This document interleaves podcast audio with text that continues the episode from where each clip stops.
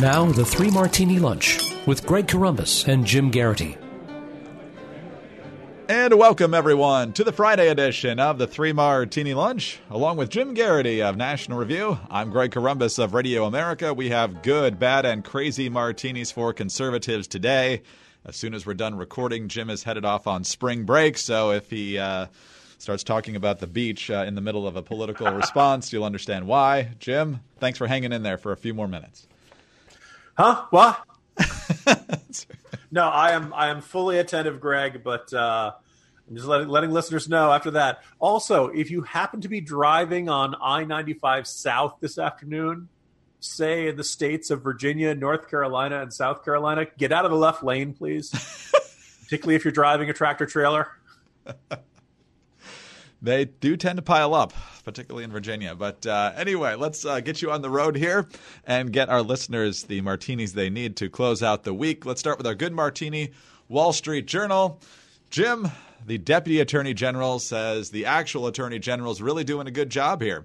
Rod Rosenstein, who the Democrats and the media seem to think has credibility because he's been critical of Trump at times, uh, means that uh, the words that he carries now as it relates to Bill Barr carry some extra weight. The Wall Street Journal reports Rosenstein is saying, quote, He's being as forthcoming as he can about the Mueller report and what's in it. And so, this notion that he's trying to mislead people, I think, is just completely bizarre, Mr. Rosenstein said. Mr. Barr is under intense pressure to quickly produce the edited report amid concerns from Democrats that the Attorney General, a longtime advocate of executive branch authority, is seeking to protect the president from politically damaging information the report may contain. Their worries were heightened after reports that some investigators on Mr. Mueller's team had told associates in recent days that they believe the report is more critical of Mr. Trump on the obstruction issue than Mr. Barr indicated in his summary. Mr. Rosenstein would not say why Mr. Mueller rendered no conclusion on that critical question. Quote, it would be one thing if you put out a letter and said, I'm not going to give you the report, Rosenstein said. What he said is, look, it's going to take a while to process the report. In the meantime, people really want to know what's in it. I'm going to give you the top line conclusions. That's all he was trying to do. So, Jim, what's the reaction going to be here? That Rod Rosenstein is also a Trump stooge, or is this going to have some people at least back off a little on Bill Barr and his timetable? I'm sure there will be some corners of Twitter that will conclude well, clearly the Russians got to Rosenstein. Um, but I think the more, sorry, ever since the Barr letter came out, we, we knew that it had to be at least a reasonably accurate summary of Mueller's report and the conclusions therein. Um, but you know, it, it was a four-page letter. There was a, you know, we're now hearing between 300 and 400 pages and closer to 400 page report. There was probably going to be some stuff in it that was not flattering to the president. And the question would be, you know, did Barr, uh, were, were some of these judgment calls, did he downplay something? Did he give the the Democrats in Congress any stick to hit him with to say, hey, you know, the report mentions X, Y, and Z, and you didn't put this in the summary letter, you know, and things like that. You know, was there anything in there to give them at least a little bit of fodder for a this is all a cover up, uh, you know, Barr is a partisan stooge um, narrative? And I, you know, hearing this from Rosenstein is reassuring. Rosenstein allegedly was willing to wear a wire, according to some of the stories going around. I know he's necessarily denied that, but you know, Rosenstein is not a partisan hack. He was seen as uh, the the reliable guy, the trustworthy guy, the guy Democrats had no reason to uh, really have a beef with. And so, if he's coming out and saying, "No, no, this is an accurate summary," then that's a pretty darn good sign. Um, now, I'm sure there will be some Democrats out there who will, you know, still be committed to this. Oh, this is all grand cover-up narrative and things like that. Um, we will know more when the report comes out. Apparently, it's coming out next week. As you mentioned, Greg, I won't be here, so you guys will have to discuss this amongst yourselves. But you know, my suspicion is we will see. You know, people. You know, some people will take the time to read through the nearly 400 pages, and they'll come to similar conclusions. Some will say, "Oh, Mueller mentioned this about obstruction of justice and that, and that looks bad for the president." Um, the Mueller report did not say he was totally exonerated. It was the president who started singing those praises. Um, there may be some stuff in there that you know portrays the president in a in a not very flattering light, but it was not enough to lead to criminal charges, uh, or at the very least, uh, um, Mueller chose not to make reach a conclusion on that. He put it in the hands of Barr and Rosenstein, and they themselves both agreed that whatever was going on, it was not a good option for prosecution. Um, also, just the other comment about the redactions you know, there's from the beginning, there's been this kind of you know murmuring on, on among some congressional Democrats, and particularly the fever swamps of the Twitter, that this redaction process was something sinister. You know, they're going to black out all the really bad stuff for Trump or something like that. Um, again, from Rosenstein comments, no indi- no no reason to think this is the case. That everything they're going through, they're removing is grand jury testimony, uh, or involves other prosecutions, or involves national security interests, or some other uh, really good reason. So, yeah, generally reassuring. We'll get it next week. Uh, I don't expect that the Mueller report will end up being uh, a bombshell that uh, Barr had, you know, not honestly characterized in any way. Wow. I'm only here the first two days next week, so our replacements are going to have to dissect that unless it happens Monday or Tuesday. But uh, I think there is going to be stuff uh, for the Democrats to uh, point to. Uh, the fact that there was quite a bit of disagreement, and, or at least competing evidence on the obstruction issue, means there's going to be something that the Democrats are going to be uh, chirping about a lot in the, in the coming weeks here. But uh, the ultimate conclusion from both Barr and Rosenstein was that it did not amount to criminal charges, as you said. So, on to our bad martini now, Jim. And we never like it when uh, Republicans are fighting, particularly ones that are uh, used to being in the good martini. But uh, nonetheless, here we are. The Hill. Senate Majority Leader Mitch McConnell is publicly signaling to President Trump not to pick former Virginia Attorney General Ken Cuccinelli to lead the Department of Homeland Security. I'll do this in my best McConnell voice. Quote, I've not spoken to him about any of them. I've expressed my shall I say, lack of enthusiasm for one of them, Ken Cuccinelli. McConnell told reporters during a pen and pad briefing in the Capitol on Thursday. Cuccinelli, the president of the Senate Conservatives Fund, has been floated as a successor to DHS Secretary Kirstjen Nielsen, whose exit Trump announced on Sunday. The conservative group has battled with McConnell and his allies in GOP Senate primaries, including backing Tea Party challenger Matt Bevin in McConnell's 2014 reelection race. In addition to Cuccinelli, former Kansas Secretary of State Chris Kobach and acting DHS Secretary Kevin McAleenan are also reportedly in the mix to succeed Nielsen on a permanent basis. So, Jim, uh, you and I living in Virginia, we pretty much love Ken Cuccinelli. He was a great state attorney general. We really, really, really wish he had been elected instead of Terry McAuliffe as governor in 2013. He's a rock rib conservative. He's not crazy. Chris Kobach, I'm not sure we can say the same thing about, and that would be a really ugly confirmation fight. It's it's clear why McConnell hates Cuccinelli. He's got good reasons because uh, Cuccinelli has deemed many of McConnell's friends, including McConnell himself, as not conservative enough to be the Republicans uh, serving in the U.S. Senate. So we know why there's tension there. But to let that become the reason why a really good choice potentially for this job gets kicked to the curb is not okay. Yeah, so it's intriguing that uh, the example of Matt Bevin gets cited. Matt Bevin is currently the governor of Kentucky. Uh, Matt Bevin ran against Mitch McConnell and said that he was an establishment, that he'd sold out, that he'd gone soft in Washington, yada, yada, yada. Um, McConnell wins the primary pretty handily, if I remember correctly. And then Bevin chooses to run for governor and he wins the nomination. And all of a sudden, you have a Republican gubernatorial candidate who has utterly denounced his state's senior senator um, in a you know pretty you know pretty incendiary, pretty pretty tough manner.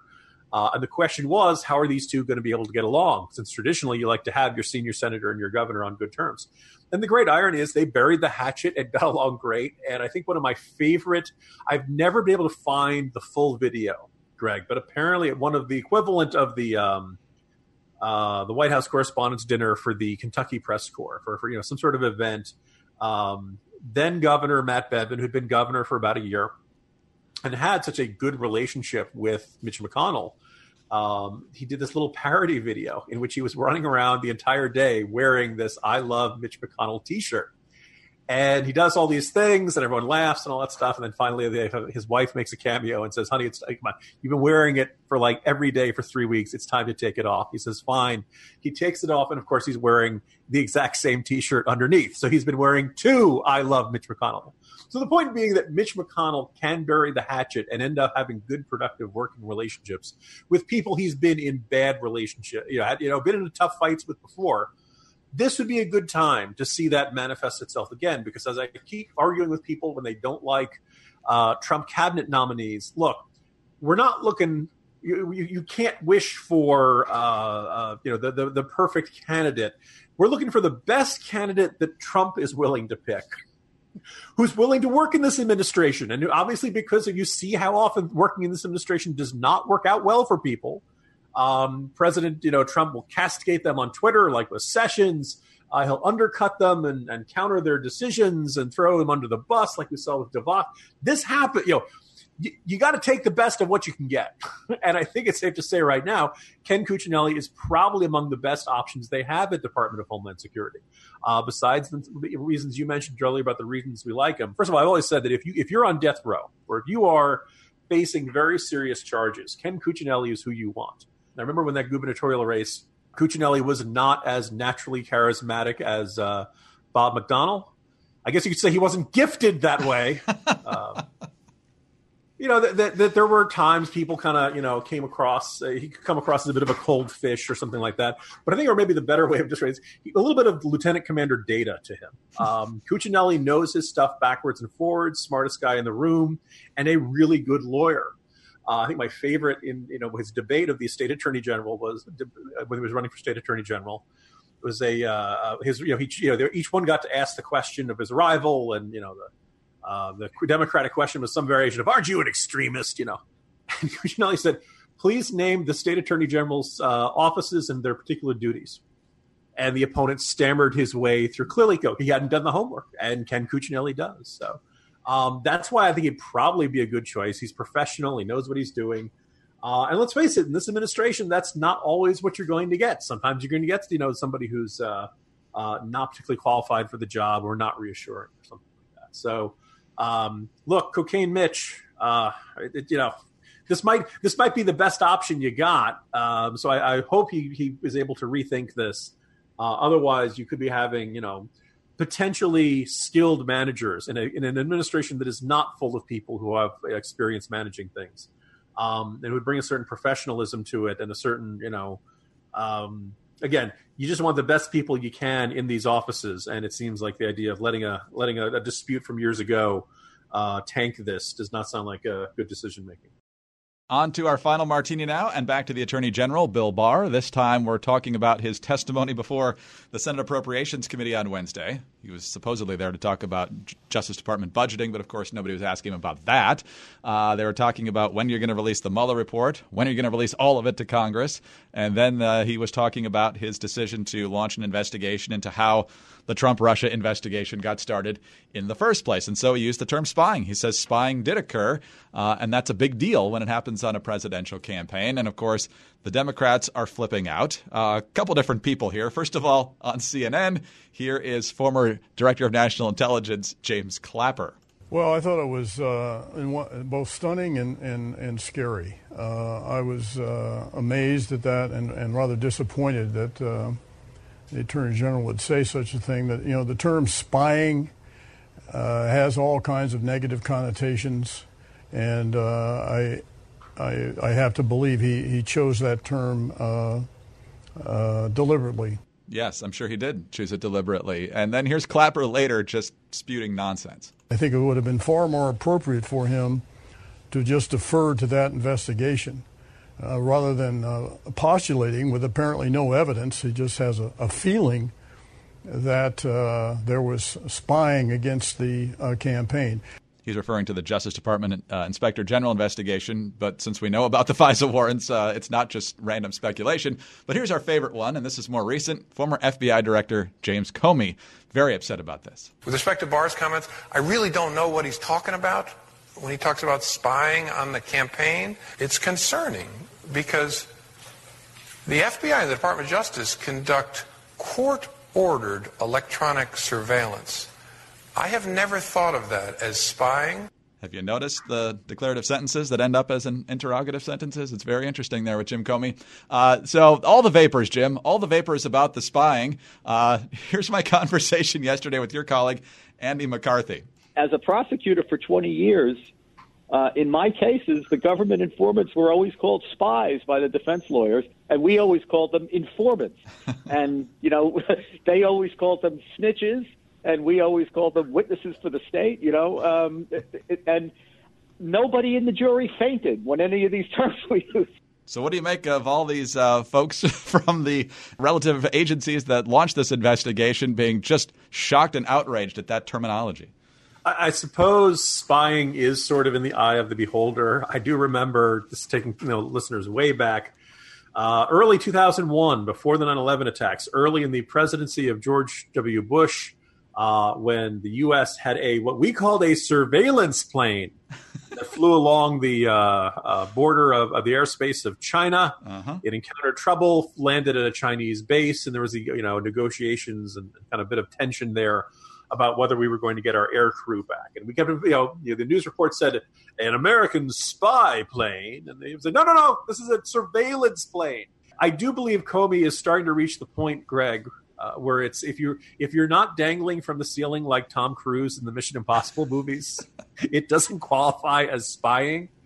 Look, you know what would you call you know listening into someone's phone calls and sending people to ask them questions under false pretenses and what you know if that's not spy. You know, first of all, the, kind of the implication of this is well, you can only really spy on someone in the international context. You know, if it's if it's Americans you know, trying to learn more about other Americans. It's just surveillance. It's just fun, you know.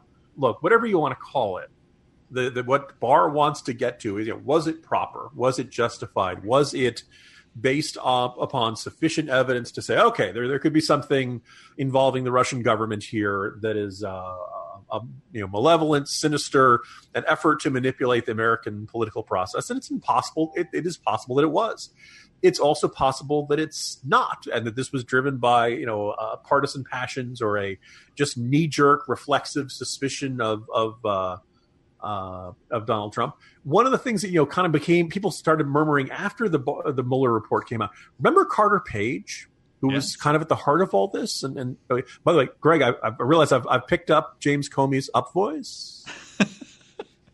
You know, right? Remember Carter Page? Except that is a question, so it's okay to. But Carter Page was the guy who, you know, and I remember at some point he did an interview, I believe, on, it was on MSNBC. I want to say it was Chris Hayes. I could be wrong. Um, it was some version where he basically was just blurting everything out, and Hayes is like, "Are you?" Are you sure you don't want to have a lawyer present? You you probably you know, you're speaking like a man who's not afraid of being indicted, and the investigation is complete, and Carter Page has not been indicted. Um, you know, maybe Carter Page has a very bad judgment in who he hangs out with, and his views on Russia are are naively, you know, optimistic about Putin's. You know, like, you know, being a fool is not against the law, and you know, so we will see how this shakes out. But you know, again, it, this this sudden insistence of spying, this wasn't spying at all. It was merely court ordered electronic surveillance um, is certainly going to be it's a, it certainly is raising eyebrows about how adamant people are that the word spying is completely out of line here when you're secretly trying to learn more information about people. On that note, Jim, hope the car's packed. Hit the road, fill the tank. Good luck. Be safe. Uh, looking forward to that, Greg. Looking hope you have a, a good, uh, happy Easter. Everyone else out there, enjoy your your week ahead. Uh, and you and I will touch back at least briefly uh, the following week. Exactly right. Happy Easter to you, Jim. Have a good weekend to all of our listeners. The Three Martini Lunch will be in all of next week. I'll be here for the first couple of days. David French will be in for Jim. And until then, have a great weekend and join us Monday for the next Three Martini Lunch.